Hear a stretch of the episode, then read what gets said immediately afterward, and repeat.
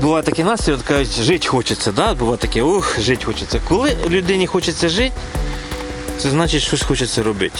У вас там вціліло те, що найдорожче коштує. Ну тобто, у нас покрали кави там, звісно, на півмільйона це по собі вартості. Це було дуже красиво з видом на парк, а зараз усе зашили деревом. І люди приходять і кожен щось пише. Пока на сегодняшний день хотя бы приблизительно убрать все то, что сгорело, подойти к тому, чтобы люди сюда приезжали и не видели здесь разбитые какие-то участки и плакали. У нас были такие ситуации. Привіт!